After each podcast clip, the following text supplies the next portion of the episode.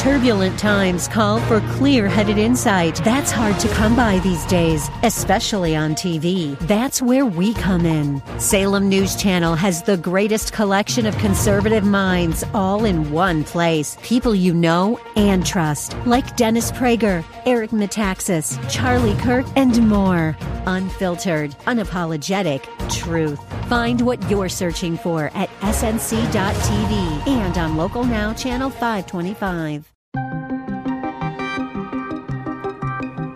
The hunt for the Texas shooter who allegedly killed his five neighbors has come to an end. Great news. The suspect is in custody. I have just left Montgomery County Jail and he has been magistrated.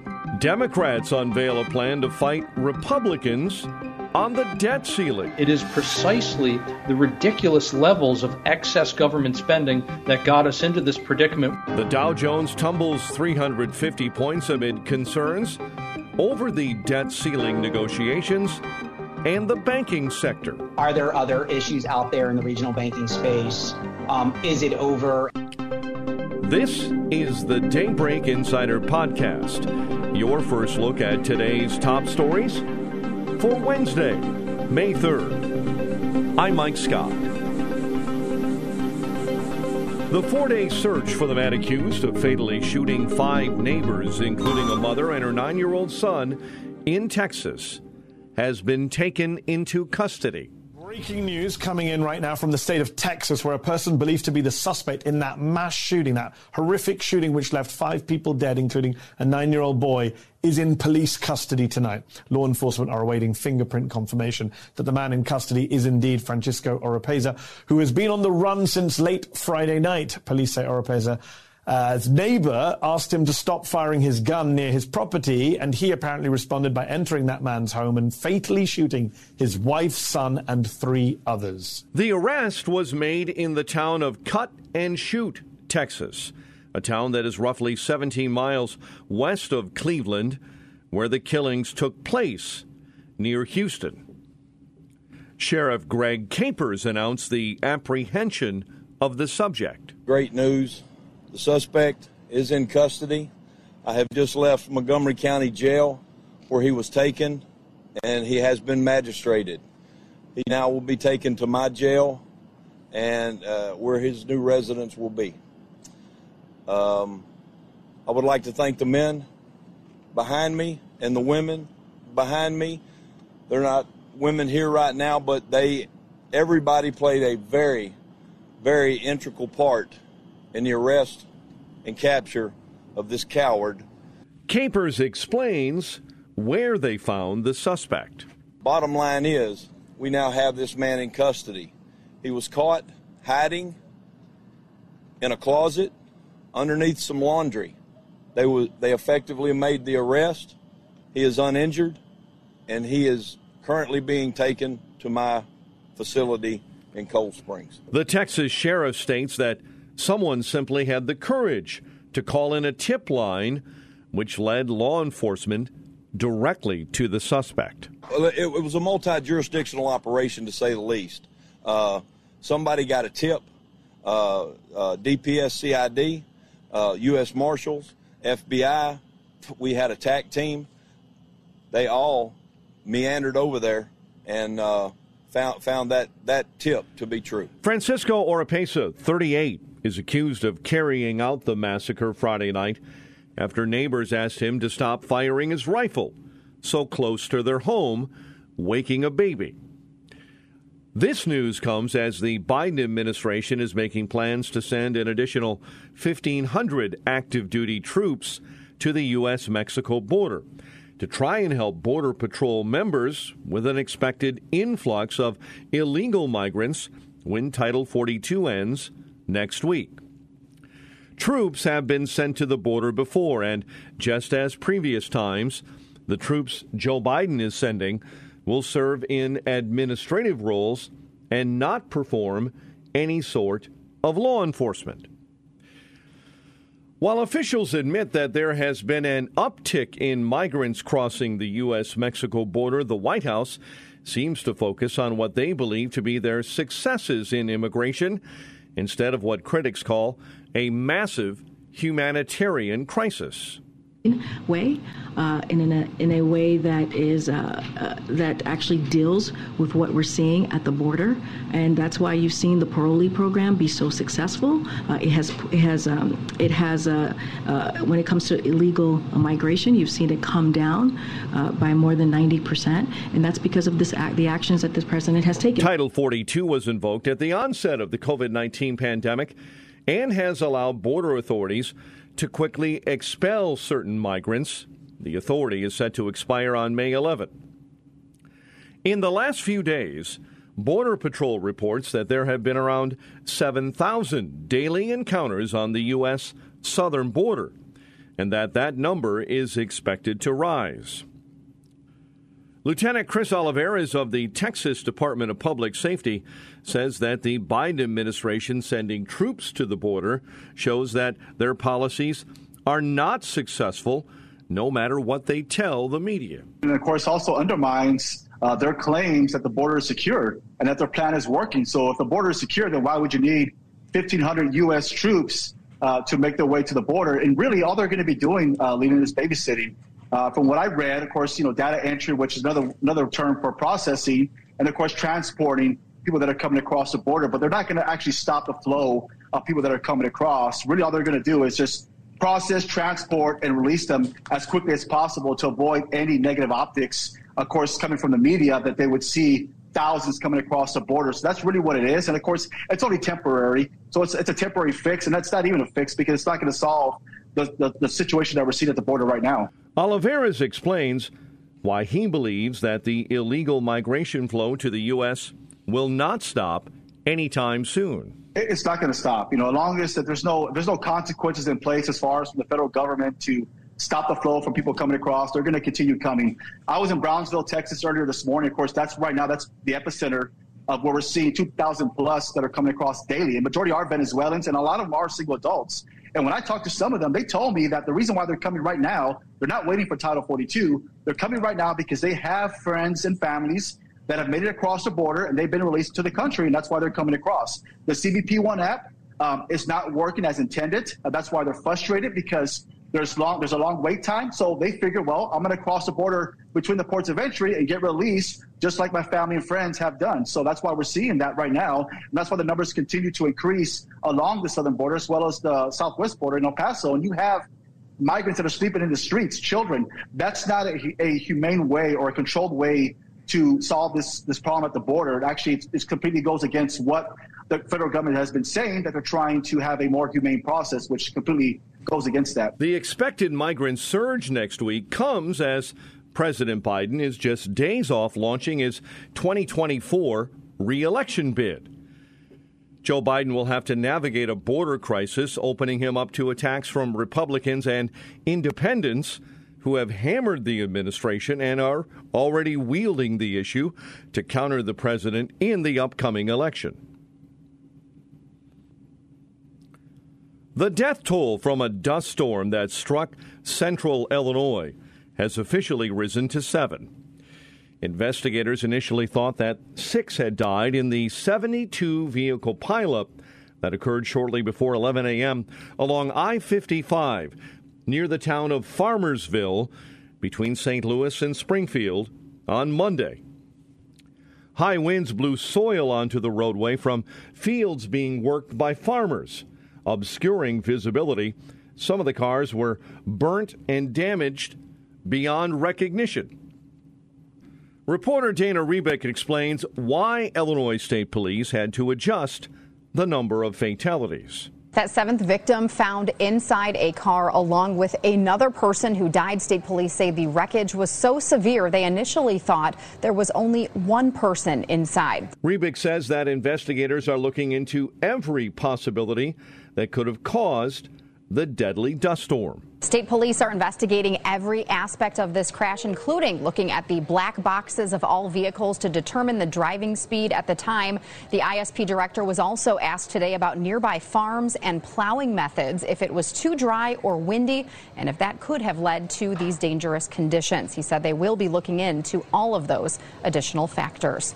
The Illinois State Police is working with Montgomery County coroners to identify the rest of the fatalities.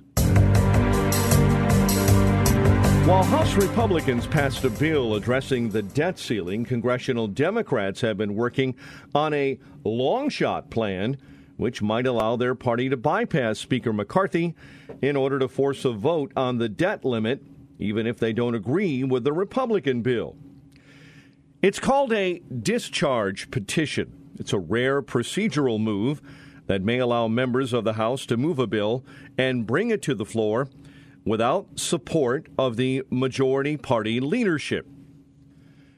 Democrat Senator Sheldon Whitehouse of Rhode Island spoke on the long shot tactic and states that Republicans will simply have to back off. There are lots of ways to address spending issues and revenue issues and move our way towards a debt to GDP ratio that the economy can sustain.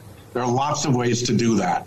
The one way not to do that is to threaten a choice between a million job killer and a 780,000 job killer and say it's one or the other when neither is necessary. So they, they're just going to have to back off that really um, reckless stance. Meantime, the White House says that the Biden administration is willing to discuss debt with Republicans, but only after they raise the debt ceiling. The president is prepared to to talk about budget and appropriations uh, process. That's what we have said. We are not a deadbeat nation. The president said that. You heard him. You heard directly from him moments ago, and the president said he's happy to meet with McCarthy, but not on whether or not the debt limit gets extended. That's not negotiable. Speaker Kevin McCarthy is set to meet with Joe Biden at the White House next week, along with other congressional leaders, as Joe Biden insists the debt ceiling can be raised without conditions separate from negotiations over spending and the government budget. E.J. Antoni is a research fellow in the Center for Data Analysis at the Heritage Foundation, and he joins the Salem Radio Network and says it's imperative that the debt ceiling is tied to spending cuts. It's amazing how she divorces the two realities that are that are so intricately connected, that being government spending and the debt ceiling as if somehow they're not at all related. It is precisely the ridiculous levels of excess government spending that got us into this predicament where we are bumping up against the debt ceiling and now we need to raise that debt ceiling in order to continue paying those bills. And as you rightly pointed out, nothing in the House proposal touches in any way uh, any of that non discretionary spending, things like VA benefits and Social Security. This is only capping discretionary spending, and in fact, doesn't even actually cap it at current levels. It allows it to continue growing, it just limits the growth. Unlike many pundits and economists, Antoni says that there isn't a need to get too worked up over the debt ceiling interestingly, you know, we have bumped up against the debt ceiling countless times, and nothing catastrophic ever happens from it. All that happens is we have a partial government shutdown, which basically has almost zero effect on most Americans. Probably the most consequential thing to ever come out of a partial government shutdown was the Monica Lewinsky scandal. So far from some kind of catastrophic uh, event or falling off a cliff, uh, this uh, event will be relatively unnoticed, frankly, by most Americans, if it even happens. Antoni explains what needs to be done in order to keep the American economy healthy. The fact is, it is completely unrealistic to think that the government can spend somewhere between a quarter and a third of the economy year after year, and that somehow uh, all the wealth of all the millionaires and billionaires in this country, which accounts for substantially less than that, could somehow just be confiscated and pay for it ad infinitum. It wouldn't even cover it for a single year. What we need is what we have always needed, which is cuts to spending so that we can reduce the debt and we can slowly work our way out of this massive hole that we have dug ourselves into. The research fellow at Heritage goes on to say that many economists are ignoring that the average American family is losing money under the Biden administration. The, the, same people who are trying to redefine things like what a recession is, or even non economic terms like what a woman is, right? These people are not grounded in facts. They are not grounded in reality. And so they are ignoring uh, the true financial plight and the true financial situation of the nation at large. But also, even, even on a micro level, they have been ignoring the situation of the American family, which has steadily been getting poorer under Biden to the point where the average family is affected effectively $7,000 poorer today compared to when Biden took office. The U.S. hit its current debt limit in January, and Treasury Secretary Janet Yellen said in a letter to Congress on Monday that the government, she believes, could begin defaulting on some of its bills as early as June 1, unless the debt limit is raised. The state of Vermont now allows some non residents to use its assisted suicide law. We get more on this developing story from Daybreak Insiders, Norman Hall. Vermont is now the first state to change its medically assisted suicide law to allow terminally ill people from out of state to take advantage of it to end their lives. Before Vermont removed its residency requirement Tuesday, it had reached a settlement with a Connecticut woman who has terminal cancer to allow her to take advantage of its law, provided she complies with other aspects of it. Vermont is one of ten states that allow medically assisted suicide. Critics of such laws say without the residency requirements, states risk becoming assisted suicide destinations. I'm Norman Hall.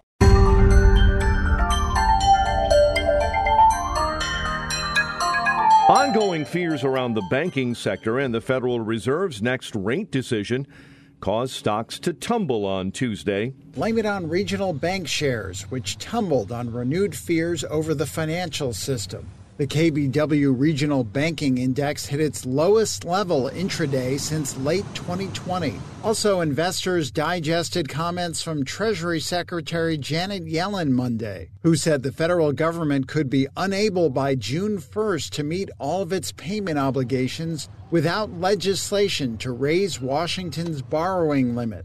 The Dow slid 1.1%, the S&P 500 dropped a little more than that, and the Nasdaq fell about the same as the Dow. Brad Bernstein is UBS's managing director of wealth management. He believes that investors are simply worried if there are other potential bank failures on the horizon. Um, what we're seeing is just concerns about other, you know, are there other issues out there in the regional banking space? Um, is it over after what happened this week? Um, did that put it to bed, or are there more? And there's just some short-term uncertainty and a lot of uh, concerns there that you know are are warranted. The Fed's two-day policy meeting, which kicked off Tuesday, is expected to conclude with the central bank announcing another quarter-point rate hike today. The drop in Bud Light sales continues. Daybreak Insider's Tasha Stevens is taking a look at the numbers and the continued fallout from Anheuser-Busch's PR debacle. According to Beer Business Daily, Bud Light sales outside of restaurants and bars is down 26.1% from a year earlier for the week ending April 22nd. This as the fallout from its partnership with Dylan Mulvaney continues. Two senior marketing executives have taken leaves of absence amid the controversy. Tasha Stevens reporting. The family of a bride killed on her wedding night is urging drivers not to drive drunk.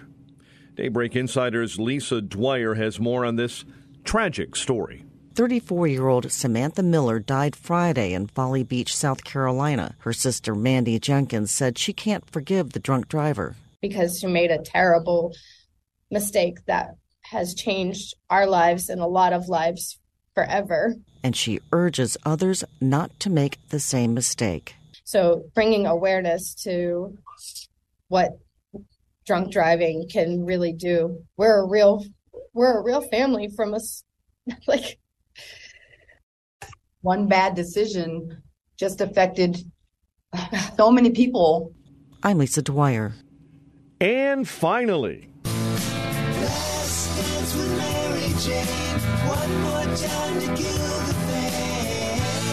Americans are now spending more money on legal cannabis than craft beer or chocolate.